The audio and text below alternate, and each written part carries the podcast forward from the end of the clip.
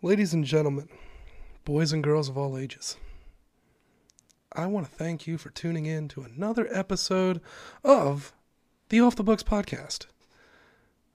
I've kept it off the books this week, and I believe my co host has as well. But once again, I am your Heavenly Father, Brandon Humrick, here with my lovely co host, Miss Taylor Kaufman. Hello, hello. I am not heavenly or the father, but, But I am daddy. You're not my dad! Daddy? Boy, have you lost your mind? Because I'll help you find it. Have you seen that line? It's like, Daddy, do I look like you? No, I like the I like the one better where it's like daddy and it's like the dude's like in the Darth Vader mask. He's like, um, yeah. oh, I love it. Well, Taylor, what book are we discussing this week? I'm very excited. It is long overdue. Mm-hmm. We are discussing the second book in the From Blood and Ash series, A Kingdom of Flesh and Fire by Jennifer L. Armentrout. Hmm. Arm and a trout. That's Arm and a Trout. that's awesome. She's That's awesome. great. Yeah, this one um, this one was a little tough for me. Mm. It was a little little long to get into. It was it was like our free to for you, Yeah, Yeah. I would say. But that did not take away from its excellence. So, a betrayal. Everything Poppy has ever believed in is a lie. Duh. Including the man she was falling in love with. Thrust among those who see her as a symbol of a monstrous kingdom, she barely knows who she is without the veil of the maiden.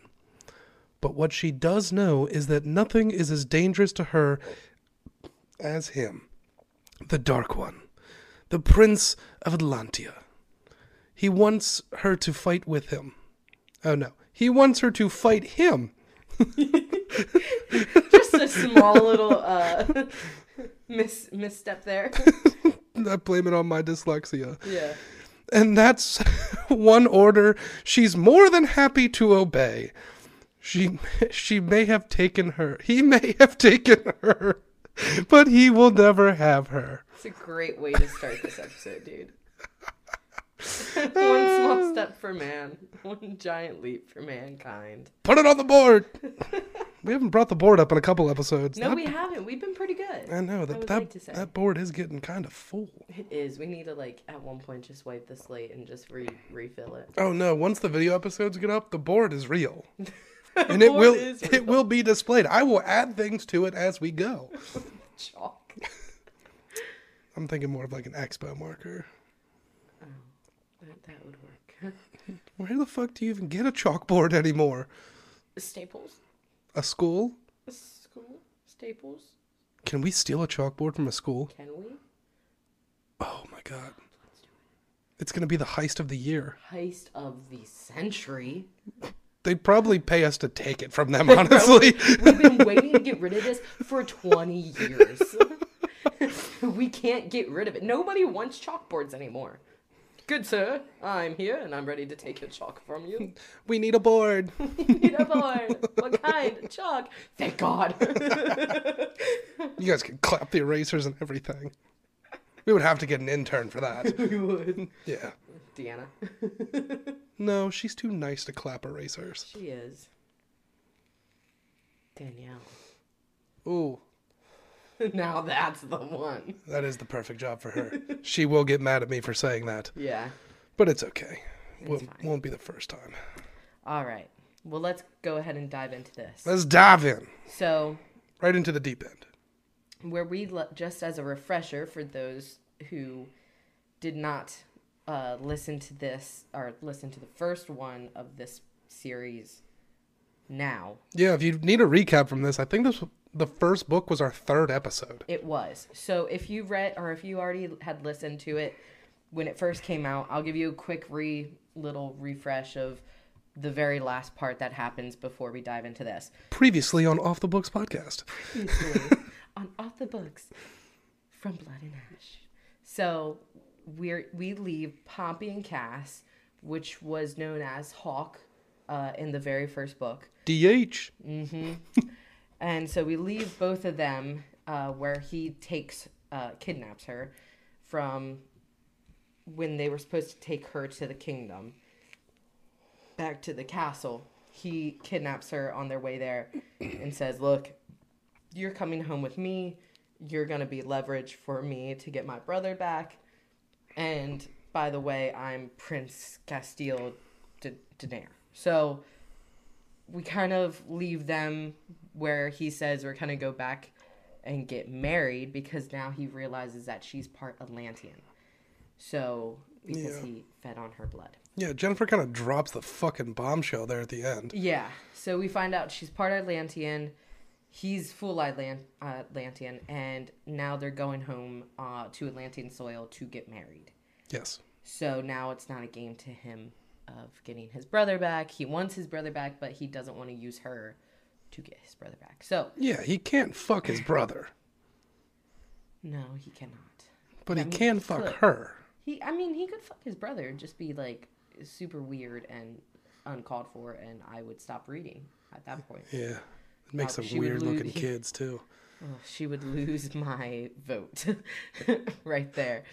But anyways, picking up in a kingdom of from blood or kingdom of flesh and fire. Fire. I'm sorry, my God, put it on the board. Flyer. Flyer. Um. So they start out at dinner, and uh, Cass announces to the room that he intends to marry Poppy, and she makes a huge scene. She's will never marry him, and a few of his guys uh, already argue that she's never gonna be the queen, and they will never look at her as the queen, um, and that they want her dead, basically. So These this is after these dudes had just walked through a room full of their other friends who that are dead.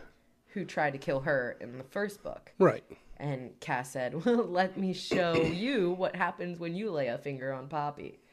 So his um Cass is one of his right hand mans because his real right hand man is um Kieran. Kieran. Yeah. But his other uh, closer people, uh, Elijah, indicates uh, to, to Cass that if he does choose Poppy, then they all choose Poppy. And anybody who uh, doesn't choose her will, will die. And so Landell, who was the one that really spoke out for everybody who didn't want to speak out to, Pop, uh, to Cass, uh, criticizes Cass in his change of plans of not trying to get his brother back and not trying to use Poppy on that, and then starts um, insulting Poppy's scars in front of her. And it causes her to kind of like go into herself because then she realizes I'm not wearing my veil anymore. I'm not covered like I used to be. It's out there for everybody to see. And I look atrocious. That's how she thinks of her scars. Yeah. So Landell pulls out a dagger. Dagger. Dagger. I shouldn't have even brought the board up because we were just tacking, we're just fucking putting tally marks on it today. I'm just gonna say I'm I am tired today, so that's I'm gonna just leave it at that. My hand's gonna hurt from getting done with all this writing. I know. So Landell pulls out a dagger, and instantly his heart is ripped out by Cass. so Poppy gets up, returns to her room, um, but Alastir and Emil walk in, um, and he reminds Poppy of Vic- Vikter, um, but she says she By the want- way, by the way, his voice sounds. Yeah, by his yeah, by his voice.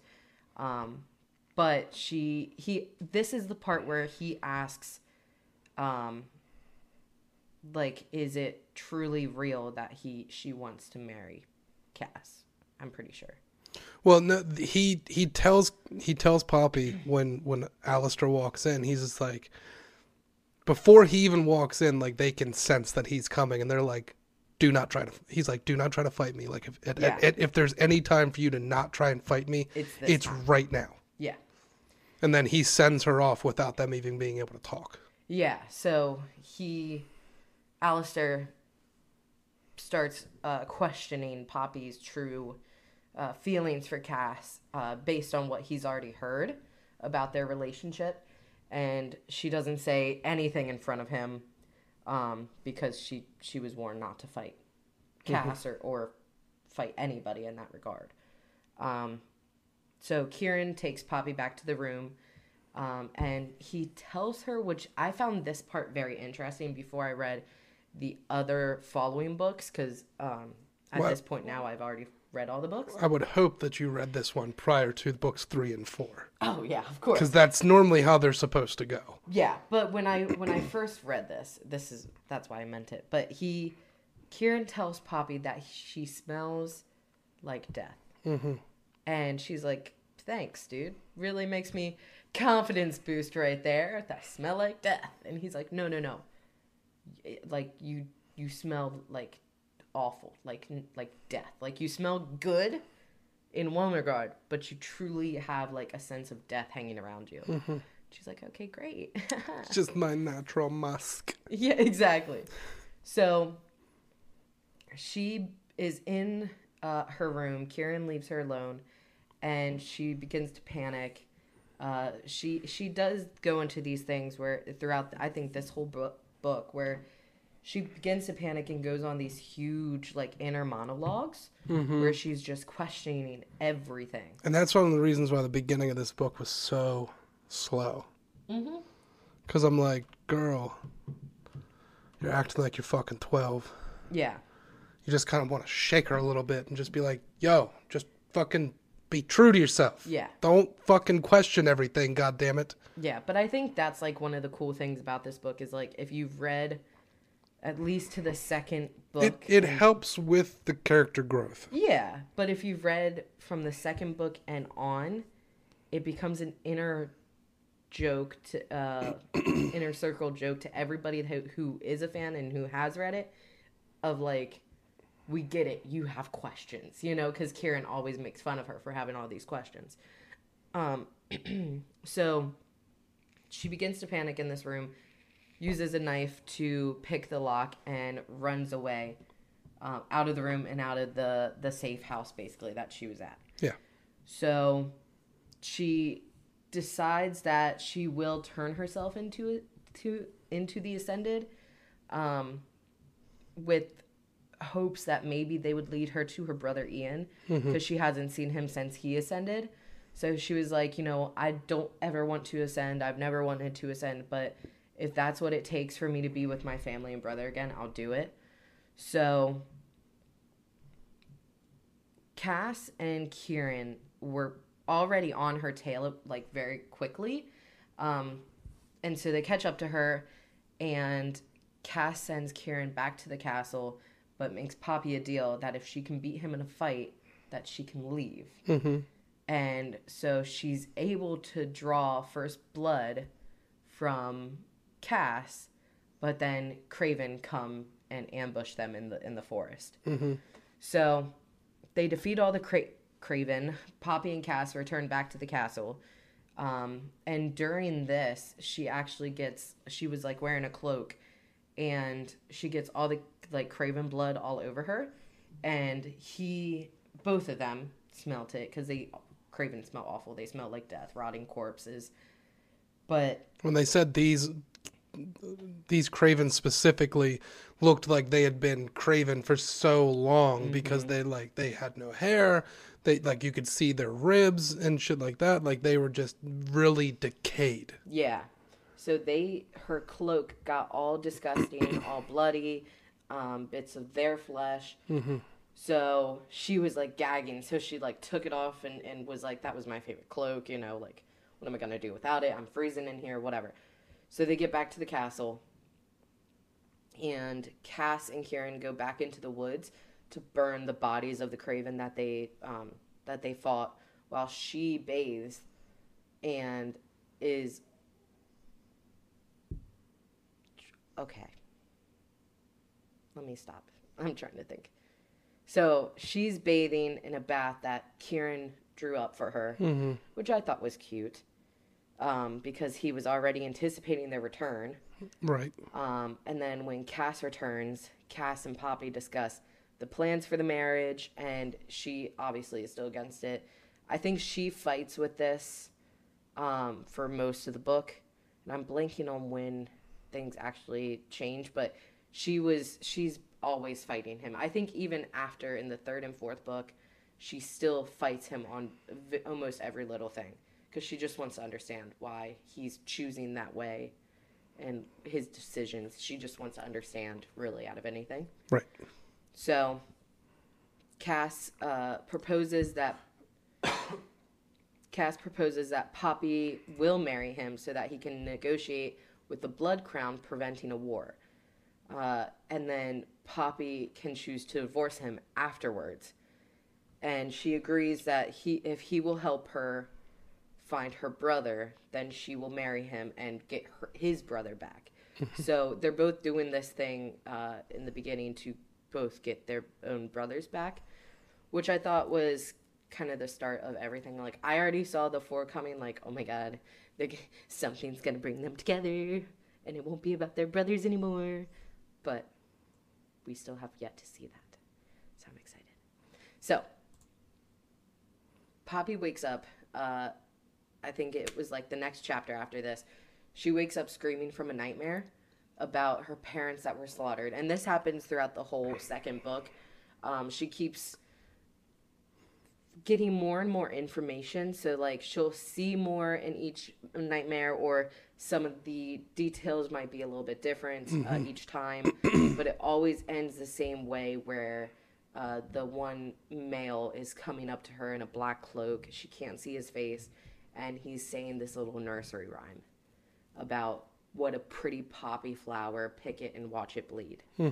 So she wakes up, and Cass is holding her, and he's like stroking her hair. He's trying to calm her down, and she's telling him how embarrassed she feels about this because she's like, uh, she was when she thought he was still Hawke in the first book. She didn't want him to be hit her guard because she was like, he's very attractive, and I don't want him to witness these awful nightmares that I get. Right. So even though he was already aware she gets them, he didn't know to the extent. So she's telling him how embarrassed she is, and he ends up telling her about his nightmares to make her feel feel better because he was taken by the the Blood Crown Kingdom, uh, her kingdom, and He was taken by the royalty of Solis, by the Ascended, by the the crown, by Queen Ileana, who they call the Blood Crown. Exactly. Yeah. So that he was taken by them and put in a cage to basically feed the ascended and it, it makes you go crazy. So he was like almost crazy for years and it was his brother that saved him and basically took his place within the kingdom and that's why he wants him back. His brother and best friend that saved him. Mm-hmm. Yep. So he talks about seeing the Craven for the first time because they the ones that would feed from him and turn Craven would or not feed from him, but the ones that would ascend uh, and was bitten by the ascended, the ones that turned Craven from that would be thrown into the cage with him. Mm-hmm. So, excuse me. We're both getting over sickness. I know it's disgusting. So he talks about having to fight them off in his cell when he's like the weakest he's ever been. So she ta- he talks about the nightmares they exchanged their you know differences, their similarities, how they both have trauma and just both recounting that they both have trauma and heart horrors mm-hmm. against them. So and this is the moment he also says he'll still wake up sometimes and still think he's in that cage. So he's like telling her that it's okay. It's not just you, but when you did wake up, you were re- reciting this really disturbing nursery rhyme about a poppy flower. He goes, I vaguely remember hearing about this nursery rhyme. Do you know where it came from? And she's like, No, I just, it's just always in my nightmare. They let it go. She goes back to sleep. And the next morning, Delano is guarding the chamber, her bedroom chamber, and Cass has been already gone from at this point. He left after she already went back to sleep, and he comes barging into the room because he thinks he hears Poppy yelling, but she tells him she was never yelling. He- She was like, maybe maybe I was internally, but like not out loud. Yeah, she was like, I was never yelling out loud. She was like, I'm, I'm, t- I hate being in here. I hate being stuck. She was like, but I was not screaming out loud. Right. So he he plays it off and says like, oh, it must have been just the wind, and he leaves. So Cass comes and announces their engagement and asks asks to speak to Poppy alone. But Alastir confesses that he does not believe that this sudden change of heart was between uh, her and Cass, and throws, uh, or and just like he kind of throws in Cass's face that he knows that he will do anything to get his brother Malik back, and so they they go away, and by they I mean Alastir and Poppy, and this is that first chance where they get to talk alone. hmm So he says, Look, I know you're lying. You don't want to be with Cass. But here's an escape. If you tell me the truth, I will get you out of here. I will get you to a safe place. Cass will never find you again. It will all be okay. You just have to tell me that you don't you're not in this Right. for for the true cause. because he she had f- heard from Kieran, I believe, that Alastir, who is who is also a Wolven, um, and in, who is essentially like the main advisor to the king and queen of Ad, uh, Atlantia, Yeah. so to Cass's parents, um, that he would help find Atlanteans within Solis still Yeah. And relocate them. Mm-hmm. So he has a way of moving people from place to place without them getting caught. Exactly. And all I'm going to say is in every book that I've ever read, or TV show, or movie, or shit like that, never trust someone named Alastir. No. Because they always have ulterior motives or they are always a bad guy. Yeah, basically. And that's exactly when when this dude was talking to her, I'm like, he is being way too fucking friendly right now. Like, for someone who has is trying to have the best interest in the kingdom and for his quote unquote nephew Cass like mm-hmm. they he always says it's he's like a, a nephew to him. For someone who is super smart and intelligent he's very fishy. If it, just the way he did all this he he would not have been that nice yeah. and even if she did so she denies it you know she says no i'm, I'm fine i love him um, we, we have a connection stuff like that but i feel like if she would have said yes get me out of here th- that would have been like the end of the book i feel like she would have been dead like he Yeah. would have killed her Probably. So Or he would have just delivered her right back into the hands of the Ascended. probably so Mm, I don't think he would have done that, honestly. I, I think he would have just murked her, he could have dropped I her think- into a ditch somewhere. Mm-hmm. just something. I mean, I, I never, I never trusted this guy. Um, in the beginning, I, I still don't, but whatever. Um, but Alastir mentions to her that Cass was pre- previously engaged to uh, Alastir's daughter, uh, Shea. Shay. Shay. Sorry, I want to say Shea all the time. Uh, but he tells uh, Poppy to not mention it to Cass and and basically to let Cass bring it up on his own terms. Because he says that Cass won't talk about it, but he, he's like, he needs to talk about her with someone and, like, basically discuss it as, like, some ther- therapeutically. Yeah, because and and she even asks. He was like, "All I'm gonna say is that she's not in this world anymore." But that's all I'm gonna tell you. I'm not gonna tell you how she passed. That's for Cass to tell you. Right. um, and what he thinks of her and what he uh, what they shared it's uh, you know between them and between you if he chooses to share it Right. so so then poppy goes to this old um, atlantean uh, census or well she finds sorry she finds an atlantean census in the library and Cass points to an empath warrior line and tells Poppy that he believes that she was descended from that line. um, but it was thought to have died out a, a pretty long time ago. Um, and so, and the cool thing is like the um, the empath warrior line. A lot of them, they were like the coolest warriors in the in this whole history. They said that because they said that there was a bunch of lines of these centurion bloodlines, is what they called them, Yeah, and and those were like the like the warrior bloodlines. yeah, Like they didn't have any discerning physical traits like how the elementals have the golden or, or like golden bronze eyes, and yeah. bronze and or like brown and golden eyes or things like that but they like one of them was basically like frontline warriors and these empaths were able to control the emotions of the opposing army and could turn an entire army on itself before they even fought a battle Yeah, and a lot of people, a, a lot of Atlanteans, uh, are terrified of these kinds of, of Atlanteans because of their power, and that they're so easily easily, like they're very deadly. So they can easily kill you, uh, just by touch. And she has that that healing touch.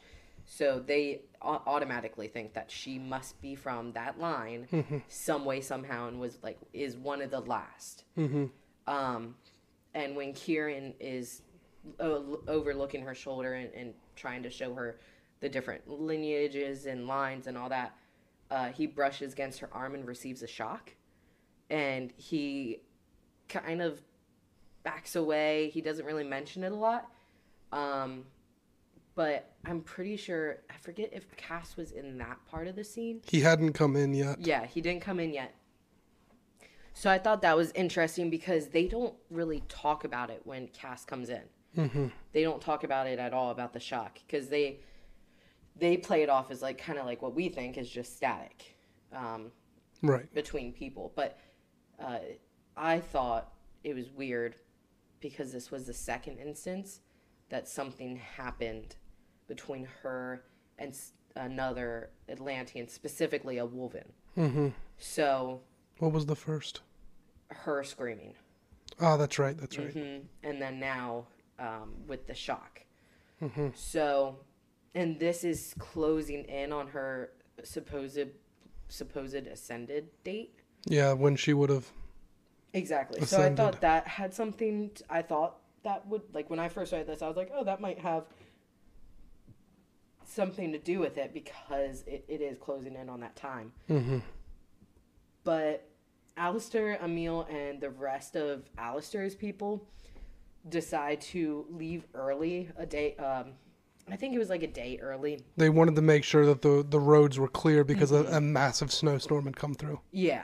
So they wanted to make sure it was safe for travel. Mm-hmm. Um, and then, so while they were gone, Lord Chaney, which is with the Ascended and the Royal and Guards and Knights and all that, they appear at New Haven at this castle, Mm-hmm. demanding for the return of Poppy, the maiden. Right. And he pulls out Mrs. Tulis, who in the first book, they were making big scenes. They didn't want their kid to be um, taken to the castle to be a gift to go- to the gods and all this stuff. They were they were like always trouble starters, I want to say. Yeah. But um, at the end of the first book, it was uh, Mr. Tulis that actually uh, tried to kill Poppy and was killed by Cass. Right. So she gets pulled out of the carriage and announces um, that she that somebody to, or Mrs. I'm losing my train of thought. Lord Chaney announces that Mrs. Tulis told him specifically that Poppy was at New Haven, so don't even bother lying to me or telling me she's not here because I know Right. she is. So Elijah denies that there was a maiden ever in New Haven, and Lord Chaney executes Miss Tulis right there in front of everybody. It's like, oh, she's lying, and then just snaps her neck. Mm-hmm. Because that's what normal people do.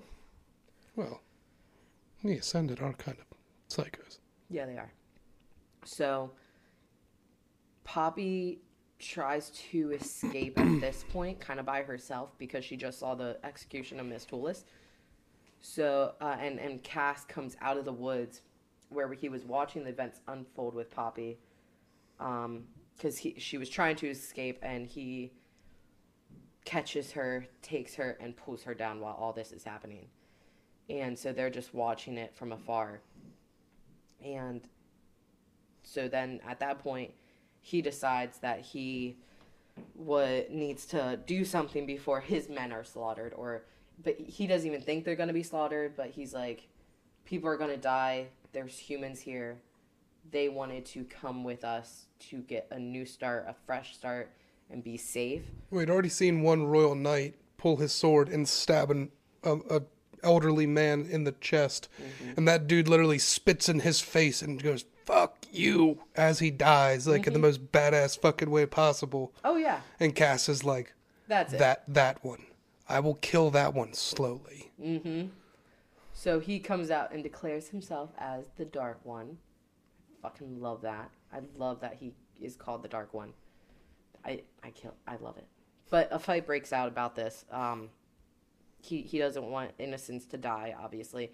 And he, he definitely knows that his Atlanteans can kill anybody and he, they're good. But he still is kind of like that father figure to everyone. He's like, I, I have to act like the king. I'm the only person of royalty here. I have to step up. So Poppy notices uh, that this one royal knight dr- drags a young boy to the stables. So she follows him and they discuss a little bit, uh, kind of back and forth, because she's like, just let the kid go, you know? Uh, the first dude she kills. yeah. She stabs him in the eye with her with her dagger, and the kid's like, "Oh shit! Can you teach me how to do that?" and then she's like, "Okay, run off and hide." And then of course the kid gets fucking captured Yeah, again. by Lord Chaney Yeah. that time.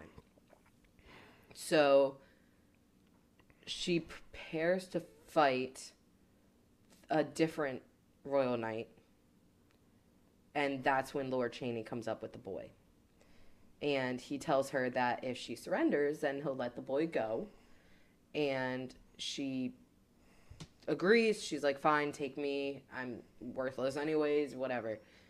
So she pretends to be relieved that the Ascended have found her and um, gets knocked out from behind. That, I didn't think that would work anyways. I thought that part, I was like, "Wh- why would you pretend? Like, I think it was a good try to pretend, like, oh, my saviors, you're here. Well, she tries to lay it on a little bit more thickly Yeah. or thicker in the uh, the next scene when she wakes up in the carriage with him, Mm-hmm. and he's like, "Look, I already see the, the the puncture marks on your neck. Yeah. I can already tell that that he is like."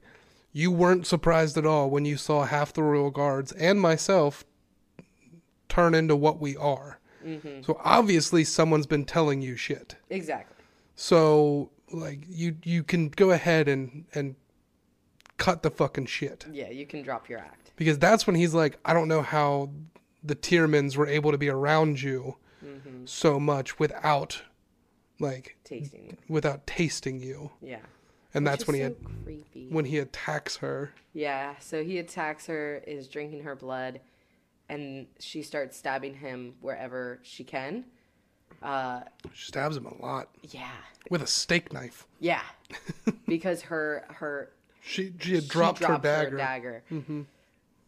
And I love this whole part because I can just see it. I can visualize it happening. But um, Cass rips open the carriage door, removes Lord Chaney, and he, uh, while he killed Lord Chaney, Poppy is continuously stabbing the air and just trying to get away uh, until she realizes that it was Cass with her in the carriage and that she's basically safe. So she allows herself to black out basically and wakes up to find that Cass gave her blood again to heal heal her minor bruises.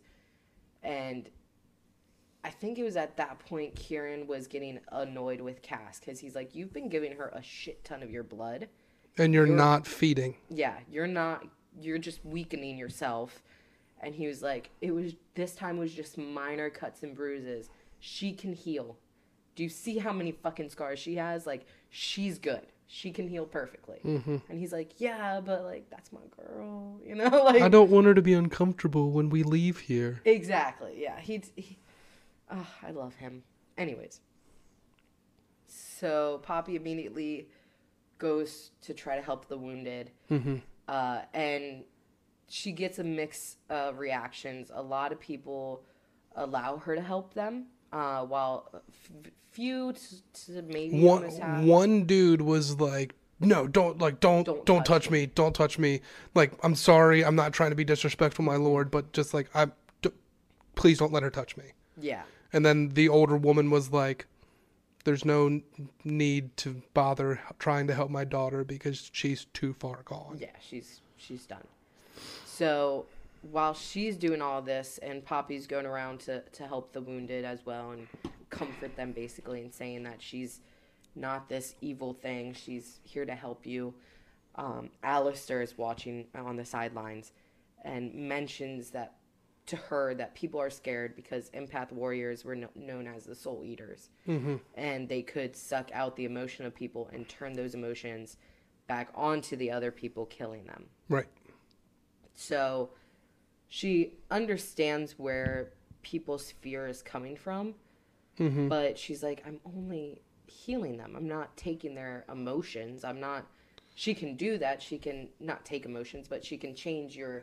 She's like, "I can't pain." do all of that." Yeah, she's like, all I can do is take your pain Right. and heal you. That's it.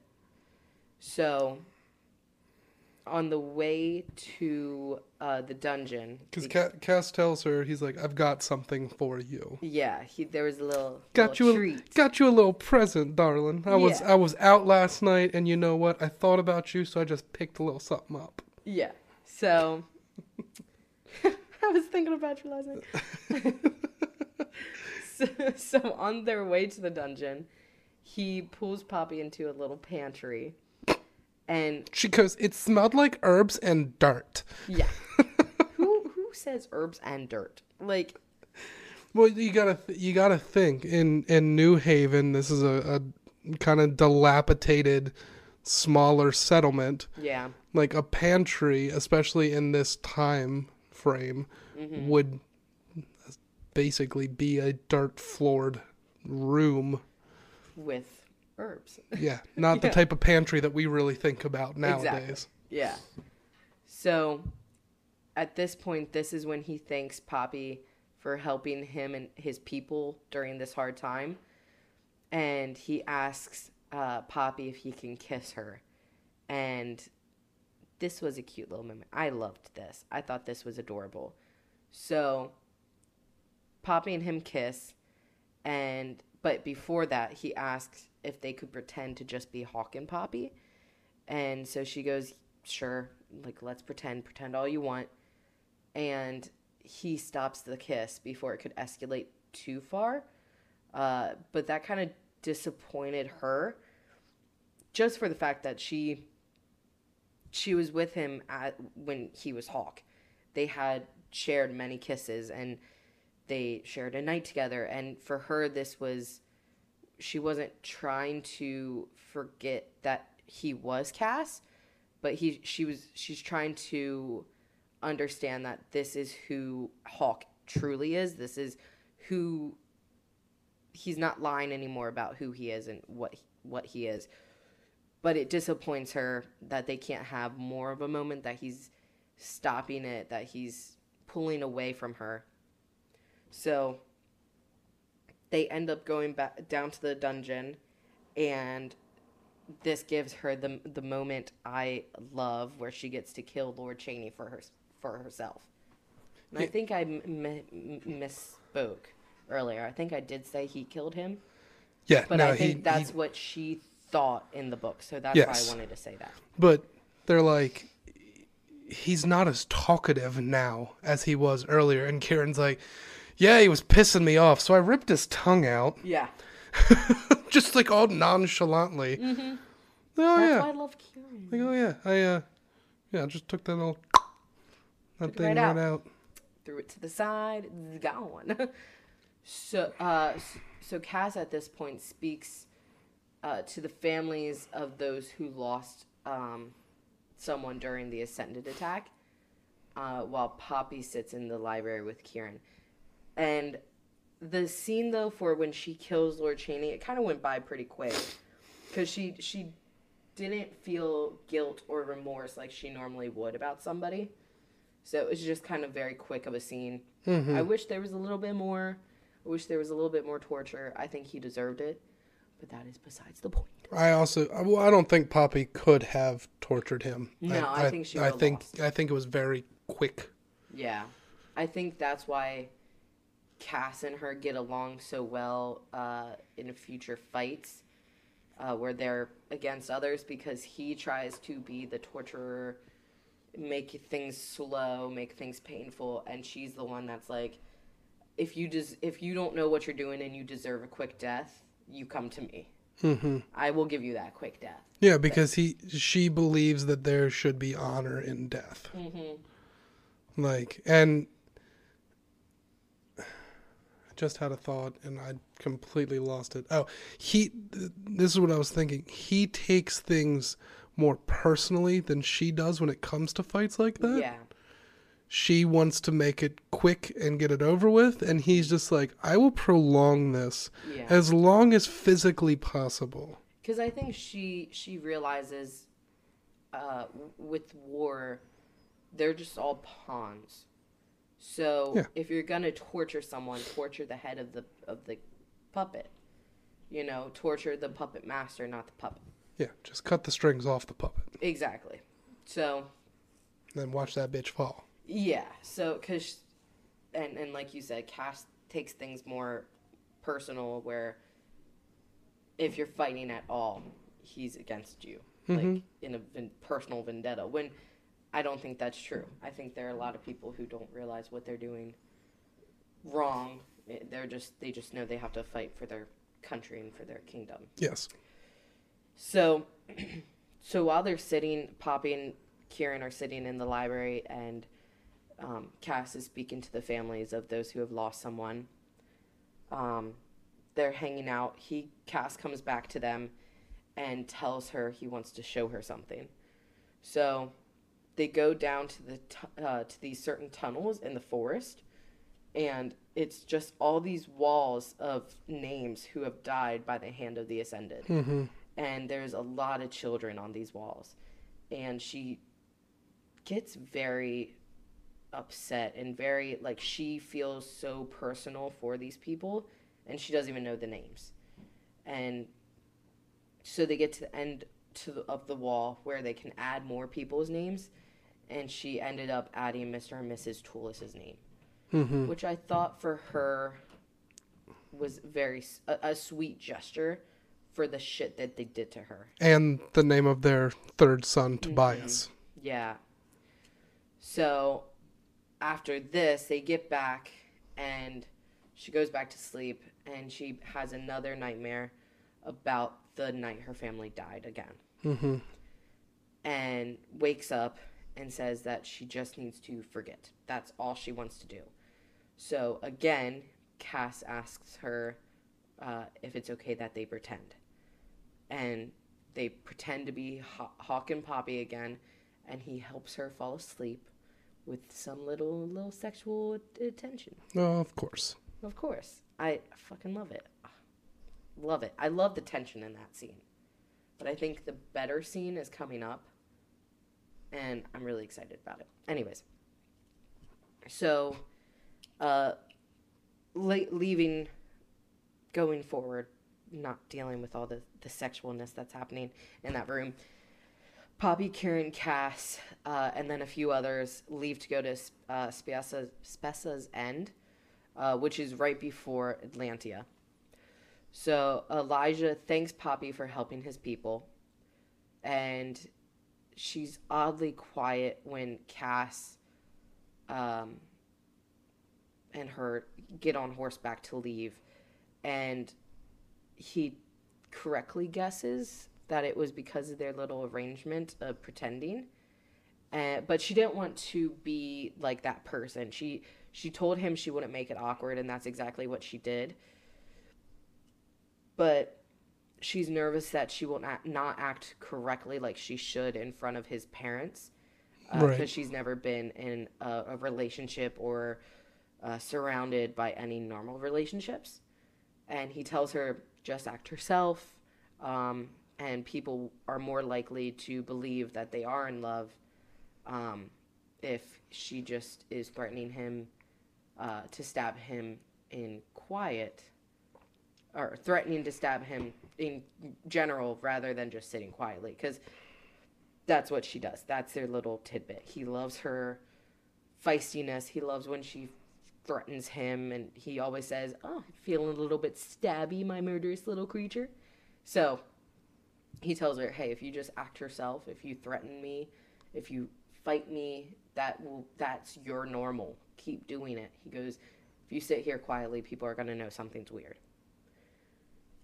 So some time passed and she asks what happened to his former lover lover. After dodging the question of about about his fallen lover that everything he loved has has been rotted By the ascendant. Uh, that's what. I, that's what I was. I was talking about earlier. gotcha okay Where he i was was like- like, why did i why was it written like that why am i stupid Yeah, it was um, like everything that that has been important to him, or that he has loved, has been rotted due to the ascended, leading Poppy to point that out. But it was the way that he worded it yeah in the book. I don't think this does justice on how it was actually said. I agree i'll need to pull it up uh, after this for, for us to dive into because then i could probably give you a good answer of why he said what he said Mm-hmm. So, Cass asked Poppy to not take away his pain, uh, because she he felt like she was starting to kind of reach back to him. Well, because she did reach out and uh, she said that she felt immense sadness, so much sadness that she nearly missed the underlying anger Yeah, to it. yeah, And then she was starting to push good feelings, and he was like, "Don't, don't do that." yeah. He's like, Don't do I'm that. sad for a reason. Let me be sad. You know, let me feel what I need to feel to get through it. And then he goes mute for three days. Exactly, because that's my boy. Oh, fucking angsty boy. Oh, angsty boy. Uh, and and as they're riding, continuing on to Spessa's end, Poppy notices uh, that there are bones hanging in the trees, and he tells her that the bones were placed by the Dead Bones clan, Mm-hmm. and they're quickly ambushed by this clan, and he, he Cass takes multiple arrows to the back and the stomach. Uh, Poppy gets off the horse, uh, kills one of the cl- clan members, and suffers a minor cut on the arm. And as Cass goes to bandage her wounds, he ends up just staring at her arm as his eyes blacken. And Kieran interrupts uh, Cass and and breaking him out of this like little spell. He's like, "Bro, bro, bro, you, you good? You, you good, good, bro? yeah, yeah, I'm good. I'm good. You sure? You sure, bro? You sure? You good? Yeah, yeah, yeah, yeah, yeah, yeah, yeah, yeah. Good. I'm good. I'm yeah. Good. And and he's like, hmm. Mm-hmm and Ki- Kieran's like always the one to keep Cass In line. in line. I think he's other than.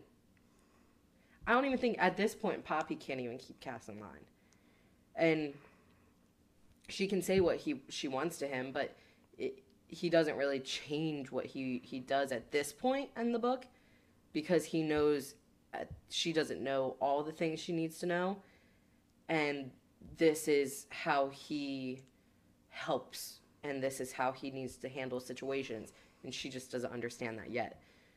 But so Kieran's like that well, of, that cour- thing for him. of to, like, course, br- Poppy can't keep him in, in line. She can't even keep her ducks in a row. no, she Her can't. Her ducks are all over the place, and there's chickens mixed in with them. There's chickens and a goose. How is there a goose? It's like I, think- I think I even saw like, is that a pig? Is that a pig? That is not a duck. That is not even. That's not even a fowl. And there's a wolf. Kieran, get out of line. Sorry. Sorry, my lord. Actually, that would let's let's be honest here. That would probably be like Delano, or maybe Quentin. they would just be in the back. He's like, And I don't hello. think we met Quentin yet in this part of the book. Not for a little bit. Yeah, I love him. So, Quentin's just like, hey. hey guys. He's like the cute little guy. I love him. Anyways, He's the little brother. he is. So they finish up uh, cleaning the bandages. His eyes return back to normal. And the group continues on after they get all the horses. Because Kieran brings the horses back to them. Mm-hmm. Um, Yeah, because she's like, Kieran, you're naked, like entirely naked. and And he's like, yeah, I am. What of it? She's like, she's like, the last time you turned, you still had pants on afterwards. And he's like, yeah, yeah, I guess those were a little bit more baggy than these. I just love though that I think it was at this point or even a little bit later in the book. That's when Cass discusses that wolven are very sexual creatures. They don't care if they're in the nude in front of anybody. They're just there. They embrace what they have. Yeah, They're a nudist community. Basically. they're just long johns swinging dongs at that point. exactly. They're fine with it. Yeah. So the group continues on. They reach, uh, or they plan. Yeah, sorry. They arrive at Pompeii, and they continue on to Spessa's End, where they plan to wait for the rest of New Haven before going to Atlanta, uh, Atlantia. And this is where we meet Quentin uh, uh, and a young woman, Be- um, Beckett so they both uh, are the new characters that meet the group and lead Poppy and Cass to their little suite. Um, and so the two re- uh, retire for the night, and Poppy accidentally wakes up Cass, and he does not recognize her at all. And this was an interesting way of doing it. So instead of so he wakes up not knowing who she is and puts his hands around her throat and she pushes her dagger up against his neck. Um, and this is what's weird to me. If he, because at this point he's overtaken by bloodlust, he just needs to, to drink. But, But- instead of drinking her blood and going crazy, he, he goes just- down on her. Yeah, he, he you know, he wanted a snack, Yeah. but instead of getting getting the blood, he got a little snatch snack. Yeah, he got a little taste of that honeydew. I was just like, I- when I was first listening to this, I was like, this dude is so fucking horny right now Mm-hmm. that he is blacked out. Yeah. He was very. uh It wasn't Bloodlust. bloodlust, it was lust. It was both, but he chose to act on one lust rather than the other. He chose to eat some pussy as opposed to eating some blood. So she ends up dropping the dagger. It she's honestly, it would have been like, this is going to sound disgusting. It would have been perfect if it would have been her time of the month. Oh my god, it would have been. It would have been a win. It would have, two different lusts. it would have been a win-win for everyone. really would have. She would have gotten clean. She got a little pleasure, and he would have got a little snack. Mm. So, Oh, so she ends up dropping her dagger in her midst of pleasure, and hearing Poppy's screams of joy, Kieran comes in with his sword. He literally like kicks the door in and is just like, "What the fuck?" Yeah. So he comes in. Cass immediately turns around and starts growling at Kieran because he's like, shit, somebody's here to steal my snack. And This is what I thought of the, the entire time as well. You know he's naked. If not, he is half naked at best. Kieran or Cass? Cass. Oh, yeah, probably just like the pants. Yeah. Yeah. And probably just hard as a redwood as well. Mm-hmm. And she's. So so Kieran's like, I got my swords and I see you have yours. So we're good here. He's just fucking like growling at him while this is just going on. it's like this is a really awkward situation. He's just got pussy juice all over his face. Oh yeah. and he calls it honeydew and I find that fun as shit. Like in the whole series, he'll go down on her and then come back up and go, That's just what I thought. Honeydew. And I'm like, Oh my god. Motherfucker, you ever eaten a honeydew? Honeydew. It don't taste like pussy. Anyway, what is she? Fruit of the loom? so So Poppy reaches out and connects her emotions to Cass and realizes that he plans to kill Kieran. And Kieran tells Poppy that the moment Cass attacks him, that she should run and go get um, Niall or Delano. And fearing Cass, that Cass will attack Kieran, or yeah, fearing that Cass will attack Kieran, Poppy touches Cass and projects happy thoughts to him. The most happiest thoughts that she can think of. Yeah, it calms him down to the point where he's able to get back to to normal. His eyes go back to normal, um, as normal as they can be, and he apologizes to Poppy and just immediately leaves.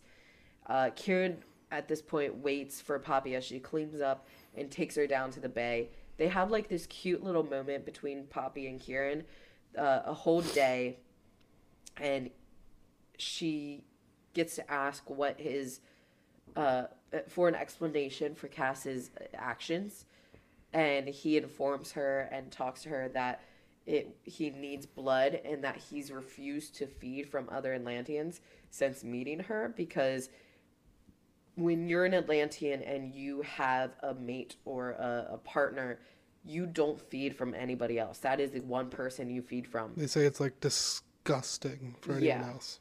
Exactly. Or or even like just a, an act of cheating. Like you should not need anything. You shouldn't need blood from somebody else. Get it from your partner.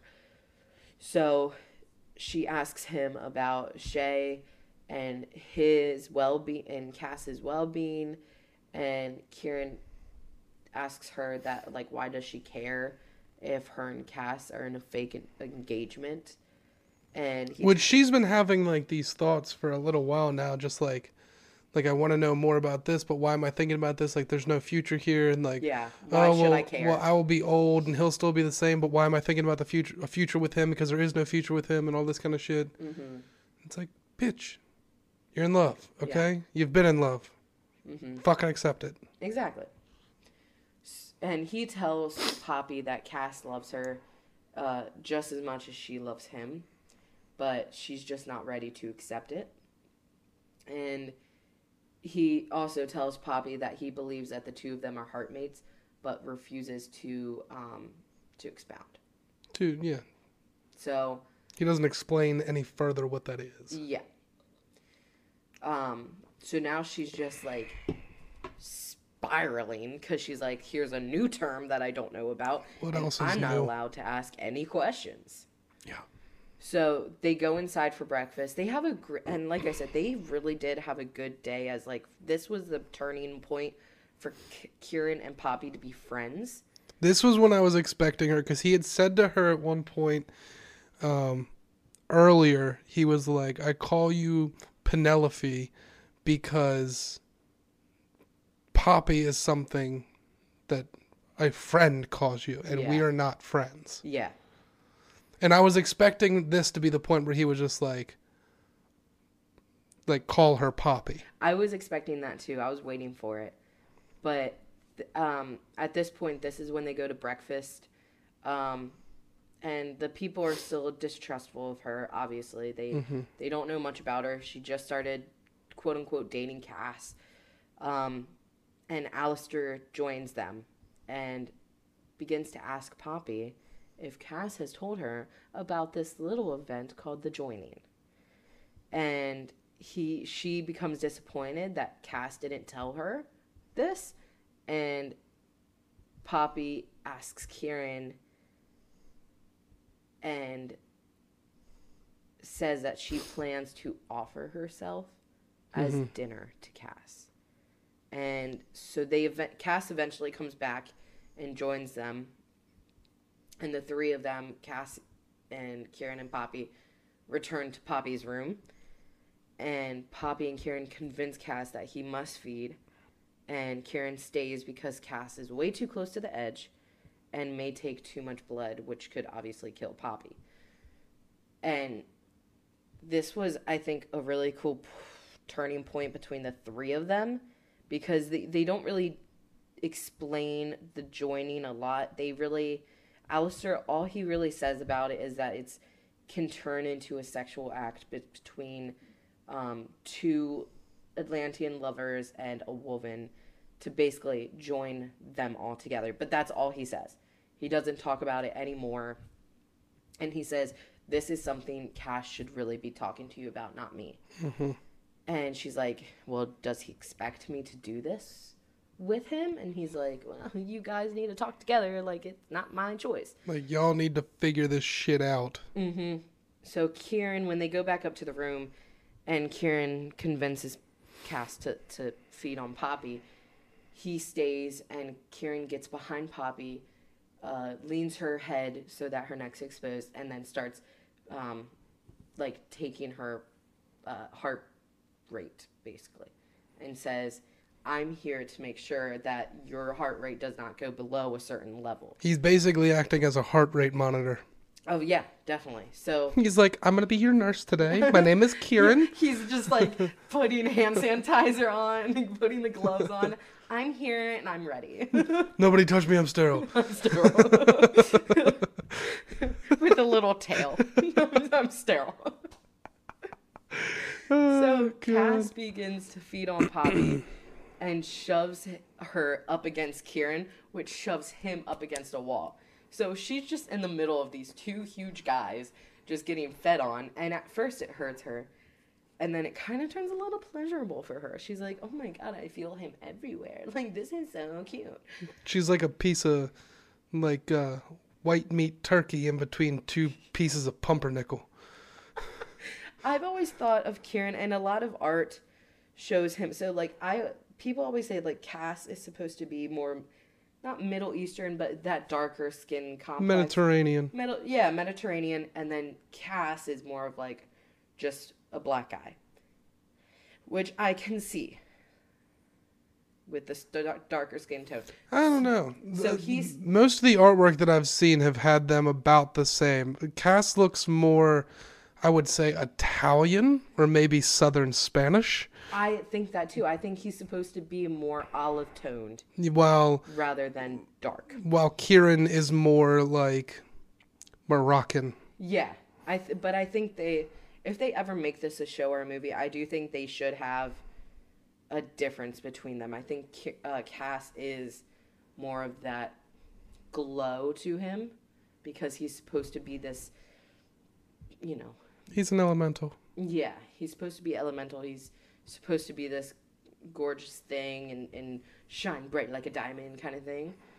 So I think he should have that, you know, olive toned. Meanwhile, we got Poppy who over here who is a pasty ass ginger.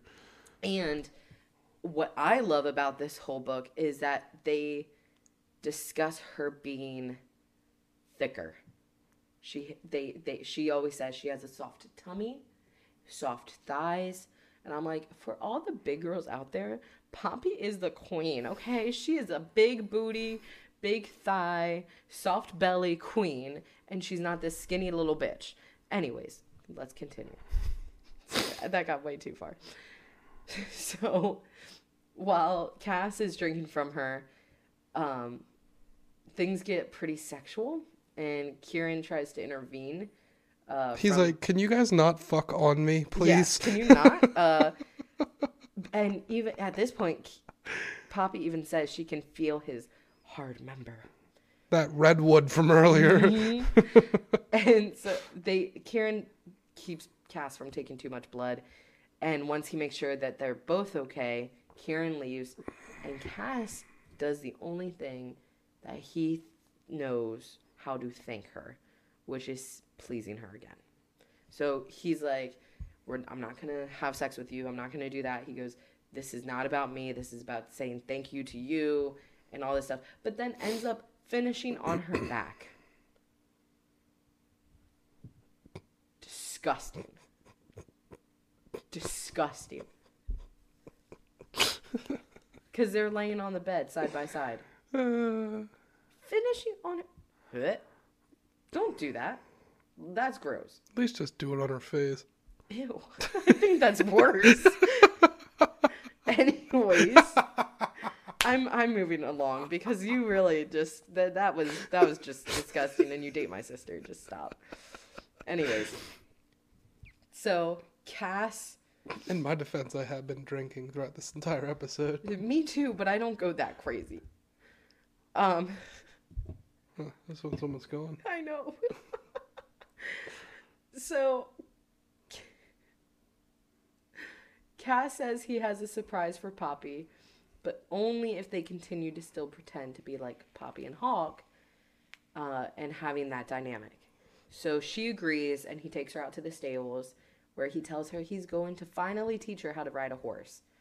And the guy, Coulton, who is in charge of the stables, gets a weird shock when he looks at Poppy for the first time.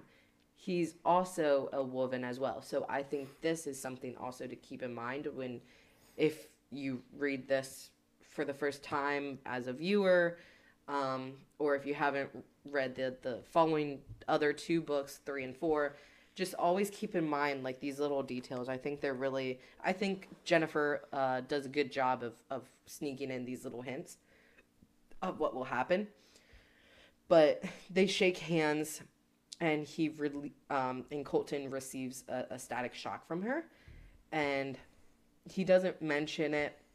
Some could say they have a shocking connection. they do. But cass gives poppy some i really hate you. I was trying to go through that but damn. So cass gives poppy some basic lessons in riding and then directs her to the house out of the house uh, comes Kieran and a female woman, um, who is Kieran's sister. And I love her character. Her character to me was so well thought out as a, a small side character. I thought it was very, I thought she was really cool. So the four of them go outside and find Alastir holding a woman. Um, Beckett, uh, the one we met maybe a chapter or two before. Um, and he was in an accident, shattering his legs. And Beckett needs to go back into his mortal form before his bones start to heal, because it could potentially um, cause like nerve damage and, and forever damage to his legs. And he might not be able to transfer transform back into a wolven uh, if he doesn't transform back into a human first. So Poppy decides that she'll um, try to take the pain away. And so she kneels down, takes the pain because she's like, if he is more content and not in pain, he could probably transform back into a human. So let me try. So she does that. And as soon as she touches his fur, her hands begin to glow. And she realizes that she's healing his legs, not just taking away his pain and this huge crowd is gathering around them and most of these people are fearing uh, her abilities. But cass at this point says you know what? Fuck it. Let's just marry here instead of waiting to go back home. Because at least we're still on atlantean land. It's not like we're not so let's just do it here.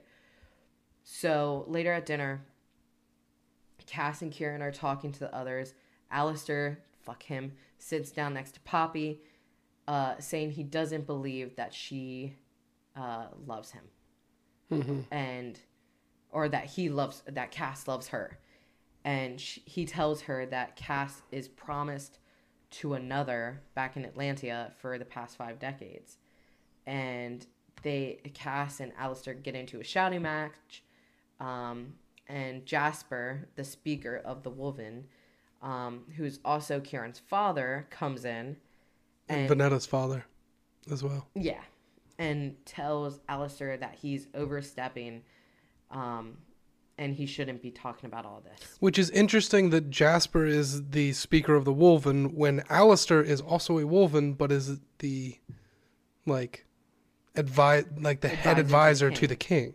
So that's interesting. So I'll give like a little background to to that because I I was confused when I first read this. Um, but then reading the third and fourth, it's kind of um, ki- kind of is explained. So when they become when a, an Atlantean becomes king, they are able to pick. Usually, it's an, an advisor who happens to be Wolven. Normally, it's in a Wolven who's an advisor.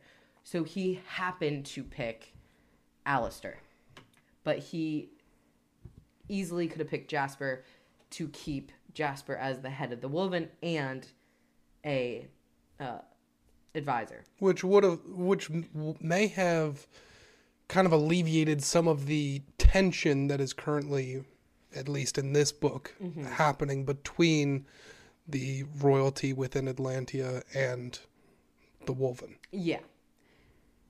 Cuz I think it's I think it's nice. I think it's a good thought that you can pick what Wolven you want as your as as your advisor because obviously you you are closer with other people, you trust other people more than who is at the head or or who's the one in charge. Um but yeah, having all these different people could cause definitely a lot of jealousy. Though once Cass takes the throne, Kieran will be his advisor.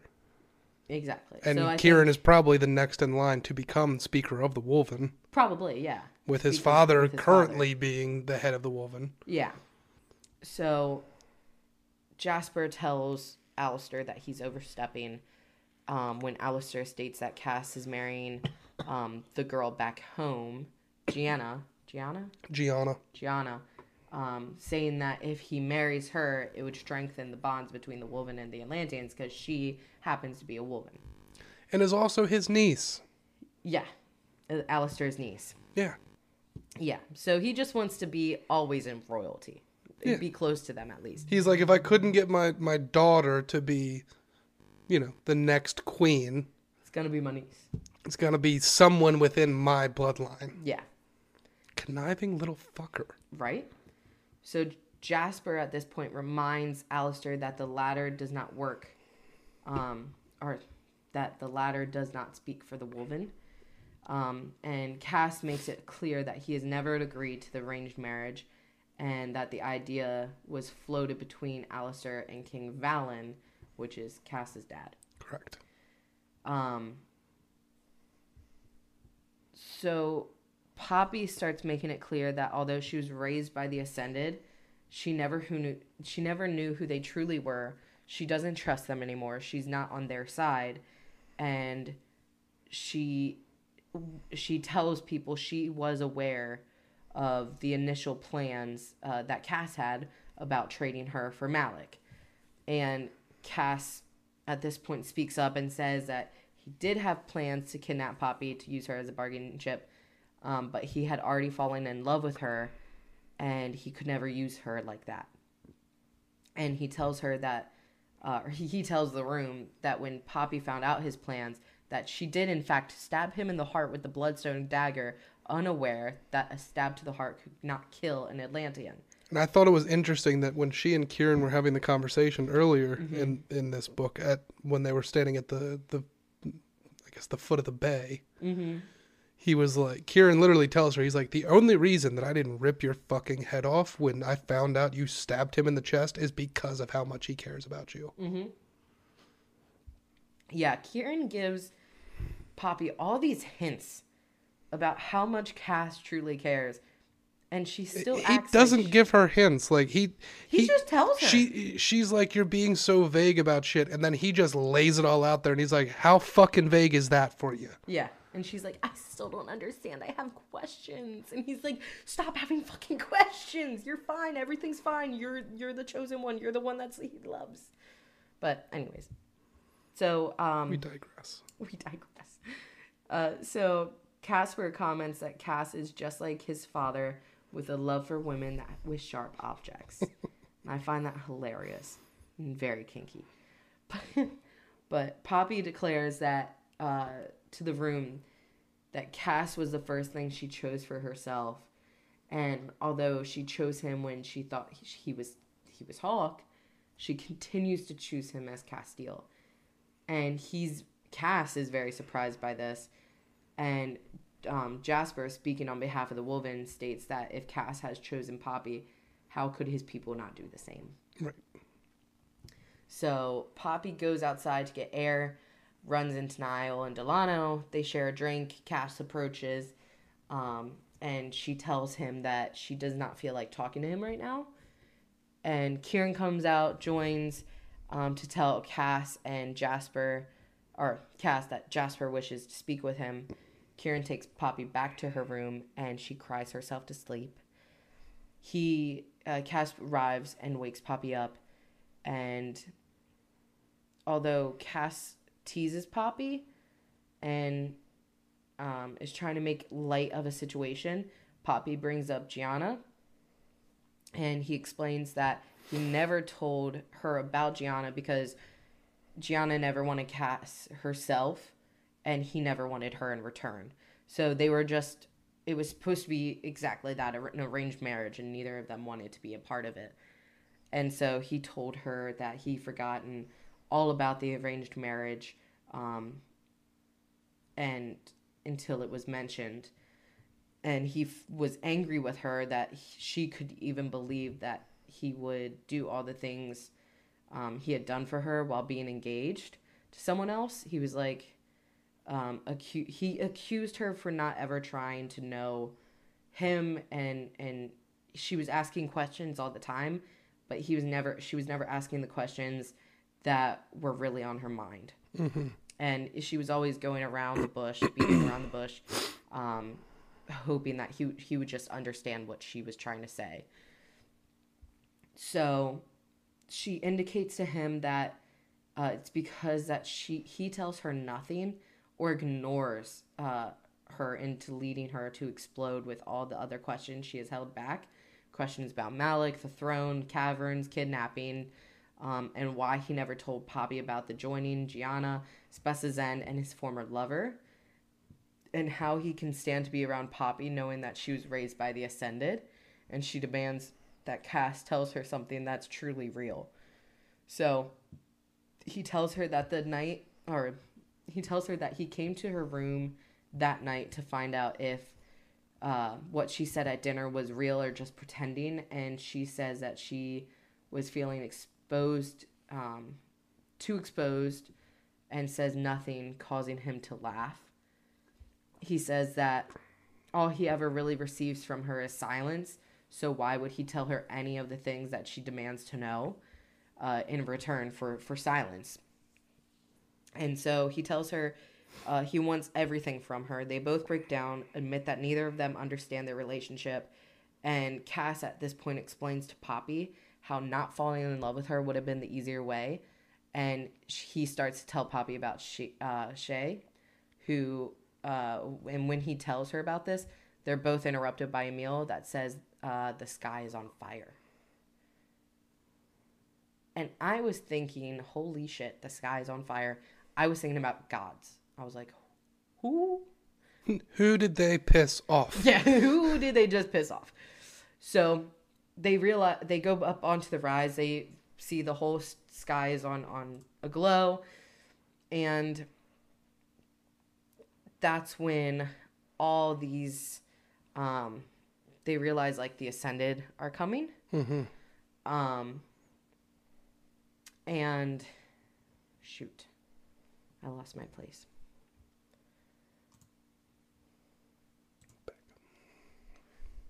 So, Delano and Dante come or go to to make sure that They go why to is see. this guy on fire? They go to scout the source of the fire because there's a massive fire that is causing the sky to look like it is ablaze. Yeah. So they're they're waiting for them to come back, um, and that's when Jasper starts talking to Poppy about the arranged marriage and that it's all of Alastir's idea, and neither of them were interested. Um, and that's when Delano returns with his fur matted in blood, and they all run down to meet him. Uh, he passes out from a puncture wound that was uh, put into his lung, and she heals him um, as quickly as she can. But when he wakes back up, he tells Cass that there's close to 800 ascended that are coming in two groups and that they killed um, Dante. Uh, Spess's End um, has less than 100 people who are actually capable of fighting and only about 20 archers. And so Cass at this point instructs Kieran and um, a few of them to go to uh, Cove for reinforcements. So Kieran doesn't want to go, but because he's ordered by Cass, he he does it anyways. Um, and Poppy expresses her worry for him, and uh, for Kieran, and that's when he finally calls her by her nickname, and it's so cute. Oh, I love them. It's like now they're they're They're friends. buddies. He's like, you almost got fucked on me earlier. Where I guess we can be friends now. Yeah, I guess we can be friends. I felt my friend's boner through you. So I guess we can be friends. so uh, Poppy and Cass finish their conversation from earlier in the night, and he explains to her that he and Shay were engaged, but she traded Malik to the Ascended to save her own life. So while she escaped with Cass, she again tried it to trade Cass for her own life, uh, leading him to to make the decision to kill her for betraying him and his brother. And he and Kieran have kept that secret uh, from everyone and allowed uh, even Alastir to believe that she died a hero that night at the hands of the Ascended. And he explains that he sent Kieran away because he doesn't want this going uh, straight to King Valyn uh, expre- to express his doubts regarding Cass and Poppy's engagement. Uh, and Poppy admits at this point that everything she said at dinner was true, and he asks her to marry him that day. Um, so Vonetta brings a gown to Poppy, and this this is cool. I liked this um, this whole scene because their weddings you can wear kind of what you want, but it's normally a red gown hmm and she was very excited about that because Poppy wear has worn white her whole life. Right. So she never wanted to wear the uh, uh Because I think the only time she'd have worn a dress that wasn't white was the night of the um the ball. yeah of the the right. Yeah, the right. Because I think she wore a red dress that night. I believe so. Yeah. So Manetta helps her get ready, and um, and leads her out to to the marriage to to get married. And during this wedding, it, it's really cool. Like you you put your rings in the middle, overlapping each other. You cover them with soil, and it's like this whole bringing Earth up to you and being a part of Earth. You're you're kneeling. It's it's like a cool little experience. That's why you have to be on Atlantean soil. Exactly. But during the wedding, after they um, after they truly are united, the skies turn pitch, pitch black, showing that Nyktos, um, although sleeping, which is the god of death, uh, expresses the approval of the marriage, um, which only happened once before during King Valyn's marriage to Queen Il- Alania. Alanio? Lania? I don't know how to say her name. Yeah. I'm just gonna say it's Alania. So in private, Cass uh, and Poppy share blood and sexual relations. I love that. Um, that it said sexual relations. Um, and the two sleep and wake up to face the ascended. So Duchess Teerman um, at this point have arrived, and she uh, Cass refuses to give up Poppy, and he tells her, you know, wear this cloak. Do not show your face. I don't want anybody knowing that you're standing next to me. He goes, because that's what they expect. He was like, so you're gonna stand here and you're gonna you're gonna do a good job and you're gonna pretend to look like an archer or some other person, and nobody's gonna take you from me. So he reveals himself as Prince Da'Neer, and she then tells Poppy, uh, kind of speaks out loud about this, that Queen Eilenia is Poppy's grandmother. Ileana. Eliana, I keep saying the wrong words. Queen Eliana is Poppy's grandmother, and Poppy make it uh, makes it very clear that she will not surrender, and so she returns to her ca- uh, Duchess Teerman turns to her, her carriage, and leads the mob, um, the heads of the group from New Haven to the Rise, including Elijah um, and Magnus Head. So they all go into war, into battle, um, and she Quint or Poppy asks Quentyn to cover her while she goes into the field, uh, even though that was Cass didn't say her not tell her not to strictly, but he was definitely like, "Can you He please stay here?" heavily implied it. Yeah, he was like, "But can you please just for once stay right here?" Um, so they're fighting their way through the crowd, Poppy and Cass, and uh, the second wave of the Ascended arrive, surrounding all of them. They take down dozens, and Poppy's senses are so overwhelmed, and uh, in order to shut them down, she holds her dagger to her throat and threatens to kill herself if any of these Ascended touch her or Cass. Uh, suddenly, all the wolven arrive uh, and take down the guards surrounding them. The reinforcements from Saion's Cove come, and um, they race for the Duchess, Duchess's carriage. And Poppy makes it there first because they make it a game. Poppy and Cass. They, she goes, "If I beat you to her carriage, I get to kill her first. And he's like, "Nope, I'm I'm gonna beat you there." And so they're like Mm-hmm. running. He's like, let's race off for murder. Let's race. Whoever gets there first gets to kill her. Okay, ready, set, go, team.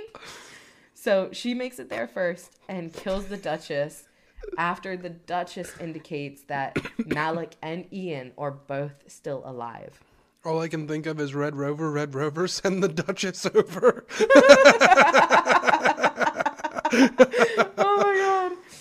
So I think this was the funny, funniest thing, funniest scene to me, because when Cass reaches the carriage, the Duchess is already dead, and they just proceed to have sex in the carriage On her corpse. on her corpse, and I just don't get it. So. oh my god. Oh my goodness. So Cass and Kieran uh, go with the lone survivor to make sure he sends a message about the Ascended, while Poppy goes to help the wounded of their own people. Um, and Poppy heals a woman that tells her that King Valyn Da'Neer plans to use her to send a message. Poppy, at this point, still not surprised. She's like, fucking shocker. Yeah, cool. Um, Cass comes back and tells Poppy that all the women felt her calling for them when they had been surrounded in the woods, which is why all the women had appeared so quickly. The next morning, um, all of them leave to go to Saion's Cove. Um, when they arrive at the foot of the hills of the um, Skotos Mountains, uh, the group separates into groups of three to travel through the mist because uh, this mist is supposed to keep uh, uh, unwanted people. So when you go through it, you feel confused, you turn around, you go back to where you came from. Yeah, it, it it's it, the mist is there to make people think that there are craven, but there's not, and it has magical properties that can really confuse large groups, which is why they go in groups of three. Exactly. So that night, uh, Cass says, "Look, it's we, we gotta lay down for the night before we go uh, further and get to the the point where we're all meeting." Poppy so- becomes a little white meat sandwich again. Dude, I love because this happens throughout the whole series. So it's and she even mentions it in the book um, that it feels like both her and and Kieran gravitate towards Cass and the way he is. So when Cass is laying down, uh, Poppy wakes up, um, or Poppy realizes that she's literally like on his chest, basically. Like she's so cuddled up against him, and Kieran is way up against her. His hand is over her and like touching Cass. Like he feels like he needs to be just as close as as Poppy does. So they're cuddling. She falls asleep and dreams about the night her parents were killed again. Um, she swears that she can tell, like she knows the man um, that is speaking to her in the dreams, and so she follows the man only to hear a voice tell her to stop. Um, she refuses to stop, but a woman appears in front of in front of her in the mist, telling her that she should go home and she will find the answers there. Cass and and Kieran suddenly uh, appear and grab her from behind, uh, right before she realizes that she was about to walk off a fucking cliff. And she, uh, although Cass and Kieran um, don't believe that she saw a woman, the mountains begin to shake, and Kieran tells Poppy that the shaking was the goddess Aios returning from her sleep place, or returning to her silly place. Mm-hmm. So they, it was such a weird moment because she's like, "Was I just saved by a goddess? Is is that what this was? And why?" Like I've never slept walking in my life. Why now and why in these mountains? So it was an interesting time for her. But they exit uh, the the mist, meet up with everybody else, and um, Vignetta um, Vonetta mean, meets up with them and realizes that Poppy and Cass are married. Which is odd that that she realizes that considering she helped, Helped. Poppy get ready. Yeah. I don't know. So, um, she, so Cass, um, she, oh, sorry. So she asks to speak with Cass alone. And you know what? I think this was a mistype. Um, I think, well, no, because it wasn't the, Vonetta's not the queen, but I'm was wondering if it was like a similar name. Anyways, so Cass, um, she speaks to Cass alone, and Beckett offers to take Poppy to see the um, the temple. You know what? This was a misprint. The queen is what meets up with everybody, and that's when she re- the queen realizes that they were married, and so she the queen asks to speak with her son Cass alone. Beckett offers to take Poppy to see the um, temple, and as Poppy is admiring the view of the uh, from the chambers, she at this point realizes that Beckett left her, and his place, uh, and in his place were a dozen of angry Atlanteans. They called um, her an ascended whore and started stoning her. The sky uh, begins to rain red, or rain blood, sorry, and the Atlanteans take it as a sign that they are doing what the gods want. A blood tree forms behind Poppy, and Poppy takes out all her hatred and turns it back on them, killing every single one of them. Um, hundreds, at this point, hundreds of Wolven show up along with Cass. Poppy is terrified that the wolven are about to attack her because they're all snarling. They're they're all turned from their human to their to their wolven form. Um, but when Cass sees that she's glowing, he draws his swords and kneel to her. The wolven cir- circle around her um, as the queen, the king, uh, as the king and queen arrive. Uh, and at this point, the queen demands to know why what Cass has done and who is who did he really bring home. The queen says that it was too late and takes off her crown and places it on the floor of the temple. Uh, the crown catches on fire and burns off the gilded bone and shines with gold again. Queen Alania or Al- Alana tells ev- I don't know how to pronounce her name tells everyone to bow to the last descendant of Nyktos, the rightful queen to Atlantia. And that's where the book ends. Dropping bombshells at the end again. Yep.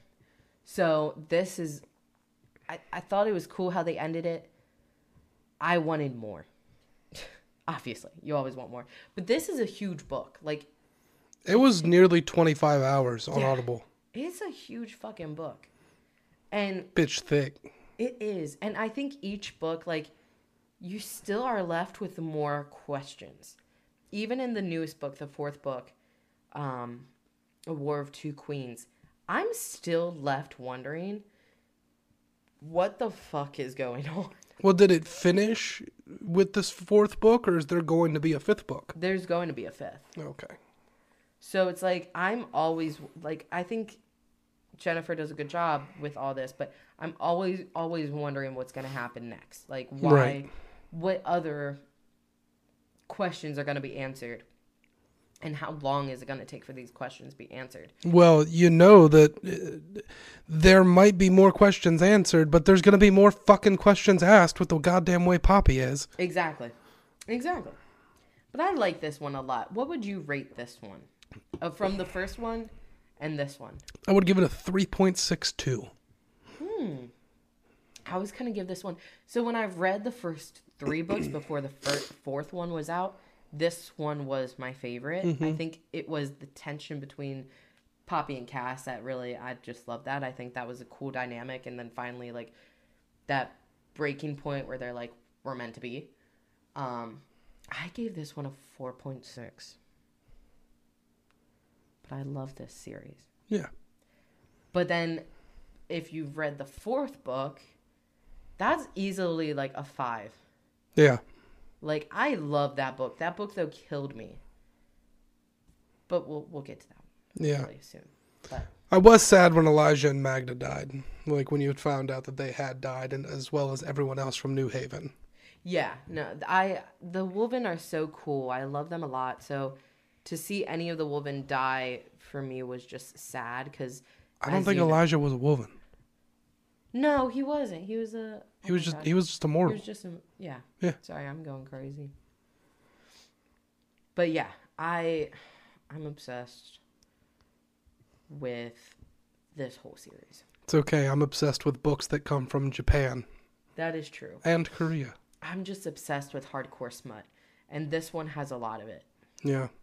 Not as hardcore that I'm I'm used to, but this this one, chef's kiss. Yeah. So Yeah, the one that you told me about with the knife scene, that just that one made me question a lot of life.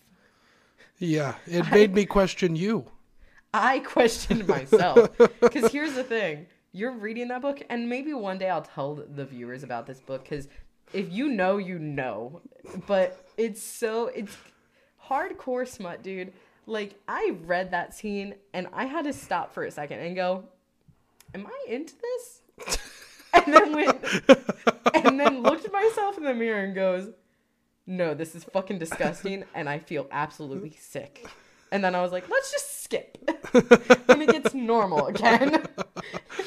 I was like, So you know then what? I'm gonna put this down for a little bit. I'm gonna take a shower because I'm dirty right now. I'm gonna, I'm gonna go to church, and I've never been to church, so let's just go to church. Let's let's praise, let's pray, and, and maybe one day I'll be okay. For the Father, the Son, and the mouth of the river. Amen. oh yeah, one day I'll have to. One day it would be hilarious to do that book on the show because That that might be just a you episode. Maybe that'll be like a special you and Deanna episode, Now just No, kind of produce it. Oh, she would never read that book. Maybe you and Kelly. I don't know. No, I'm the only. You, Kayla. Don't know who that is, but yeah. Oh, th- that Kayla. Yeah. I Kayla, Danielle's friend. yes. I'm. I'm very well aware of who Miss Knott is. Yes. I guess she's now Miss Youngblood. Yeah. Yeah. I she. Yeah. If you listen to this, Kayla. I I do apologize. Yeah, I was about to say. I looked at you like you were an idiot. Yeah. Yeah. No, she's read that book, and it was funny because we were talking about it while we were drinking, and she goes, "But that knife scene," and I said, "That knife scene made me question my whole life."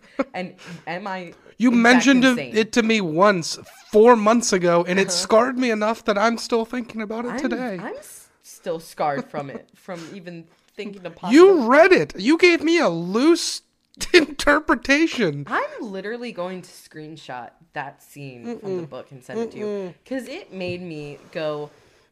For all the men out there, made me go, "Ow!" Please don't. and everybody listening is, "What's this knife scene? and what book? I need to know." You don't. saying it. you don't. Trust me on this. I got a very loose interpretation of it. You don't want to know. You don't want to know. Be, be thankful to be left in the dark. yeah, I I agree with that. Ugh, But God. anyways, So that is a kingdom of flesh and fire, and mm-hmm. some other ramblings throughout. But thank you for listening. As always, remember to follow us on Facebook, Instagram, um, on all the plat- platforms for podcasts, Spotify, Anchor. Tell your friends, tell your parents, tell your grandparents, let your kids listen. Let them all, let them all know. Tell your enemies. I mean, we're a mature show, but if you want to let your eight-year-old listen to this, please go ahead. I'll Maybe bring not- up the knife scene. Maybe not eight, but 13? 13. 14. Let's go with 14. Fourteen. Yeah, we're gonna we're gonna make this PG fourteen, even even though it is explicit. Though I was using the F word when I was in middle school, so it's I okay. was too. It's fine. Yeah. So, um, next week, Next week, drum roll, please. next week we will be going back to Japan Woo! for all of my Overlord fans out there. Uh, we will be doing the first volume of Overlord. The, Hell yeah. the fourth season of the anime just started last week. Um, I love it. I love Overlord. If you haven't picked up on this yet, with the exception of solo leveling, the other light novels that we have done have all been isekai based. Um, they're all re- kind of reincarnation type deals. Um, but I'm excited for you to get into Overlord because I think you're gonna like it because you liked solo leveling and it's kind of got that video game aspect to it as well. Yeah, I'm excited to get into this. Um, and I think you would like the anime also. Interesting. I'm down. It's all on Crunchyroll. It's on Hulu. It's actually one of the most popular anime in the world. I am down to watch and read. Awesome. So, from all of us here, from our hearts to yours, just remember keep that shit off the books, Especially the knife scene. especially the fucking knife scene.